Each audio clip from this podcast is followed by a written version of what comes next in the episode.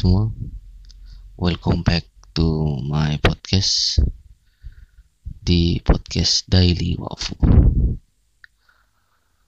Uh, saya hmm, kepengen membahas tentang uh, konspirasi ya, konspirasi.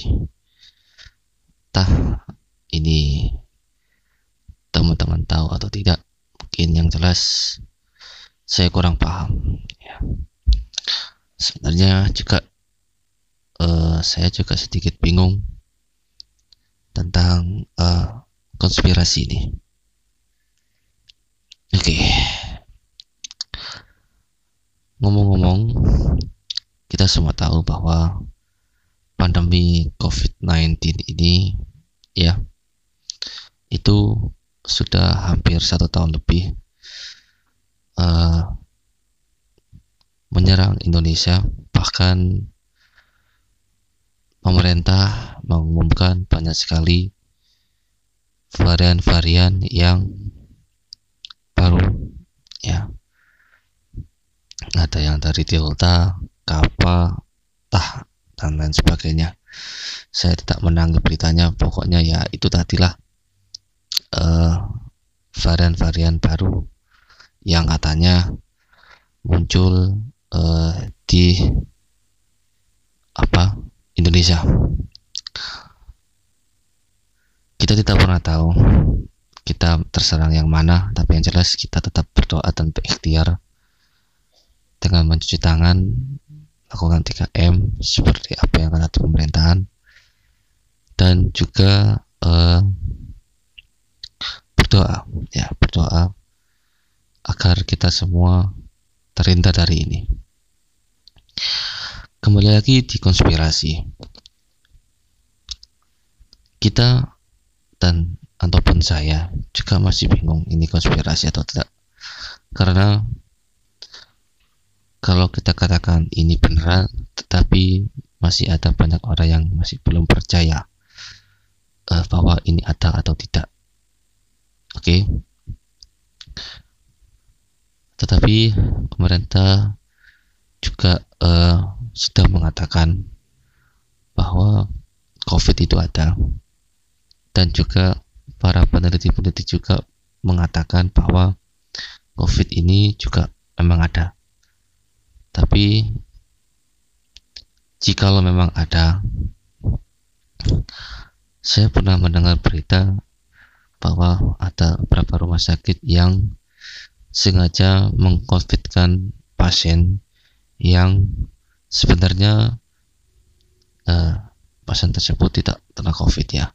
Contohnya uh, teman atau teman lah ya orang masuk uh, rumah sakit, tetapi uh, orang yang masuk rumah sakit ini itu hanya terserang uh, diabetes jadi diabetesnya itu naik ya naik. Kemudian eh, seketika eh, orang tersebut meninggal karena diabetesnya itu sudah menyerang ke mana-mana sampai ke ginjal dan sudah beberapa kali cuci darah ya. Eh, akhirnya perlu rumah sakit di dengan sengaja mengcovidkan jenazah tersebut. Ini tidak terjadi satu atau dua kali, bahkan sudah berkali-kali, bahkan sampai pernah masuk berita. Mungkin teman-teman sudah tahu, atau ada yang belum tahu, silahkan cek aja banyak sekali di YouTube-YouTube uh, orang menceritakan tentang adanya pasien yang meninggal dan dicovidkan padahal uh, beliau tidak terkena COVID. Ya. Itu satu yang bikin uh, COVID ini itu menjadi konspirasi. Yang kedua, uh,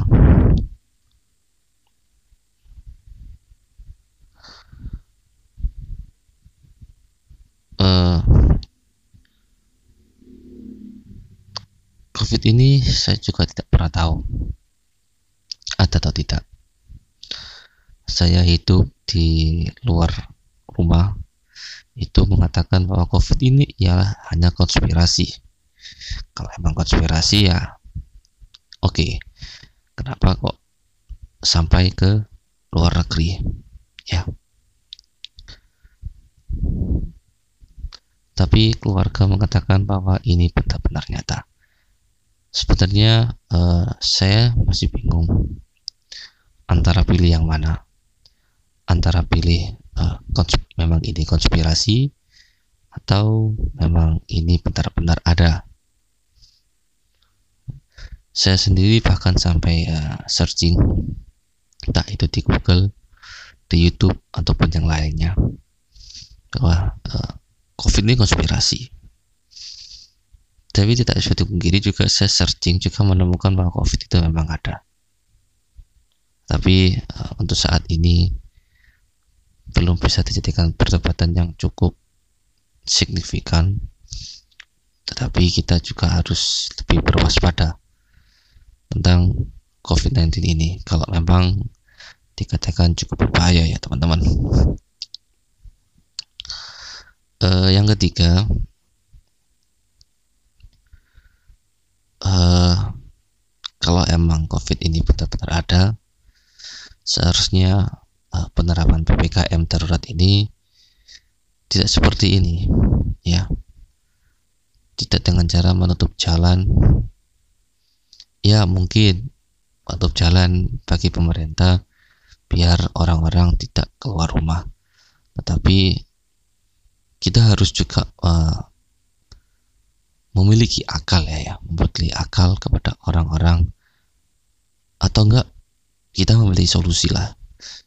Kita memiliki solusi uh, kepada orang yang terkena dampak ppkm darurat ini yaitu dengan cara uh, saya pernah melihat sebuah orang ya uh, dia berjualan di sebuah pinggir jalan ibu-ibu tapi dia kata polisi itu melanggar uh, eh, PPKM darurat dikarenakan perjualan. Tapi beliau ini tidak menghukumnya, tidak menyuruhnya secara terang-terangan. Uh, menyuruhnya menyuruh pulang, tetapi dia memberikan solusi yang baik, yaitu dengan cara membeli dagangannya, tetapi untuk beberapa hari ke depan katanya tidak boleh jualan.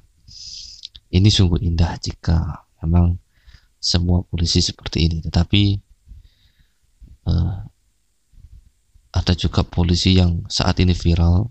Ya teman-teman pasti tahu. Yang di mana uh, polisi yang katanya membuat arogan kepada pas pampres yang lewat dengan menggunakan pakaian sipil yang di mana pas pampres ini segera harus menghadiri apel tersebut cara untuk sampai ke tempat apel ialah harus uh, melewati jalan yang ditutup dengan adanya PPKM tersebut ya. Tetapi uh, ada petugas kepolisian yang menghalanginya dengan sangat arogan, menjinjingnya dan lain sebagainya pokoknya ya itu Bukan seperti itu cara kita memutus jalan. Kita bisa tanyakan baik-baik ke mana dan mau ngapain ke sana. Ya, kalau sampai seperti itu, siapa yang akan disalahkan? Ya, kemudian seharusnya PPKM saat ini itu juga harus terlihat akalnya. Teman-teman sekarang ada juga viral baru-baru ini uh, bahwa ada satpol pp yang uh, membubarkan orang-orang yang ber, membuka usahanya itu di masa ppkm darurat ini. Nah, kalau Satpol PP itu memiliki akal lah ya. Salah satu lah ya bukan semua memang. Salah satu yang lagi viral saat ini ya saya bahas. Uh, bisa dilihat kalau ingin melarang seseorang untuk tidak uh, berjualan. Tapi juga harus dipikir apa yang mereka jual. Yang lagi viral saat ini ialah tambal ban yang disuruh tutup dan hanya boleh melayani secara online. Oke teman-teman, pertanyaannya ialah pasti teman-teman tahu bagaimana caranya ya menambal ban secara online lewat Zoom. Oh man, ini sungguh malu lah ya, memalukan boleh melarang. Tapi pikirlah dengan baik apa yang mereka jual. Gitu. Saya salut dengan pemerintahan saya di sini. Uh, di masa PPKM ini mereka memang uh, sebenarnya tidak boleh jual di pinggir-pinggir jalan, tetapi di sini masih diperbolehkan untuk berjualan ya dengan catatan jika sudah sampai jam 8 malam wajib hukumnya untuk menutup dagangannya tidak boleh ada yang jualan. Ini salut. Karena apa? Orang-orang yang berjualan pedagang kaki lima pedagang pasar dan lain sebagainya pokoknya yang memiliki UMKM ya ataupun usaha kecil-kecilan. Mereka ini kebutuhan primerinya ya dari hasil penjualan. Kalau em kalau sampai eh, dilarang berjualan, siapa yang mau menggantikan eh, kebutuhan primerinya? Gitu. Makanya saya katakan kalau di daerah sini daerah saya ini masih boleh berjualan dengan catatan ya dengan catatan. Kalau sudah jam 8 malam harus tutup semua. PLN juga bekerja sama dengan kepolisian ketika sudah jam 8 malam maka PLN akan mematikan uh, lampu PJU yang ada di jalan-jalan. Dimatikan. Tetapi uh, beberapa hari yang lalu uh, menuai kontroversi tentang matinya lampu PJU yang ada di pinggir jalan. Katanya uh, kasihan orang-orang yang uh, keluar malam seperti nakes yang pergantian shiftnya ya. Itu juga harus uh, melewati jalan yang uh, gelap ya. Padahal setahu saya waktu itu awal-awal saya kira itu ada di pusat kota. Tetapi ternyata masih di pinggir-pinggiran juga dimatikan lampunya ya kalau emang di tengah kota yang situasinya cukup lumayan masih ramai meskipun jam segitu ya di atas jam 10 masih ramai ya nggak terlalu ramai-ramai juga. Kalau dimatikan masih aman-aman saja. Tapi untuk daerah-daerah yang pelosok kalau dimatikan ya menurut saya pribadi uh, itu cukup uh, ya memang agak sedikit rawan ya. Meskipun menurut saya juga kalau dimatikan juga agak lebih, sedikit lebih seru lebih menantang ya. Ya mungkin karena terbiasa dengan lampunya dinyalakan mungkin ya. Tuh. Jadi uh, kita tidak pernah tahu bahwa covid ini konspirasi atau tidak. Karena banyak sekali orang-orang yang bandel uh, untuk keluar rumah dan berjualan. Ya ada juga yang bandel nongkrong-nongkrong makan di warung. Padahal kan katanya kita boleh melayani orang yang beli tetapi tidak boleh dimakan di tempat. Jadi beli langsung take home langsung dibawa pulang ya. Atau juga yang sengaja tidak memakai masker. Jadi seolah-olah uh, rakyat uh, kepada kepemerintahan itu sedikit agak kurang uh, apa ya percaya. Seolah-olah ini konspirasi. Untuk dipresentasikan mungkin ada sekitar orang yang sedikit lebih percaya dengan adanya COVID-19 ini dikarenakan uh, membludaknya orang-orang yang terkena terutama yang para orang-orang tua. Di saat uh, pancaroba ini dan katanya juga matahari juga jauh dari uh, maaf kebalik bumi yang jauh dari matahari. Ya mudah-mudahan uh, kalau emang ini uh, serius ada covid ya sudah. Kita berdoa agar kita bisa terhindar dari balak tersebut dan wabah tersebut. Dan kalau kita tidak terkena ya kita syukuri alhamdulillah.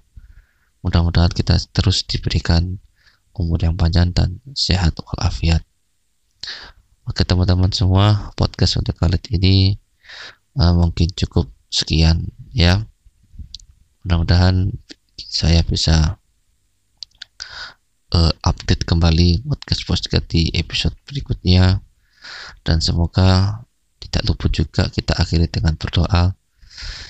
Uh, kita berdoa kepada Allah Subhanahu wa taala agar COVID-19 ini itu bisa mereda dan uh, kita bisa kembali dengan normal uh, melakukan aktivitas-aktivitas setia kala. Tidak memakai masker dan kita bisa berkumpul dan makan di tempat nongkrong-nongkrong bersama teman-teman.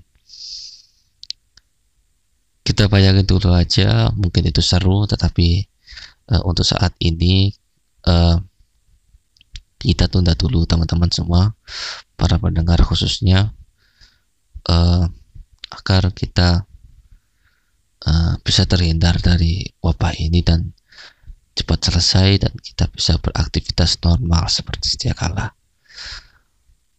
Mungkin cukup sekian podcast sekali ini. Safe and healthy kepada teman-teman semua. Jangan ke mana-mana dan jangan keluar rumah bila tidak ada kepentingan mendesak. Oke, cukup sekian podcast kali ini dan saya akhiri. Bye bye. Sampai jumpa.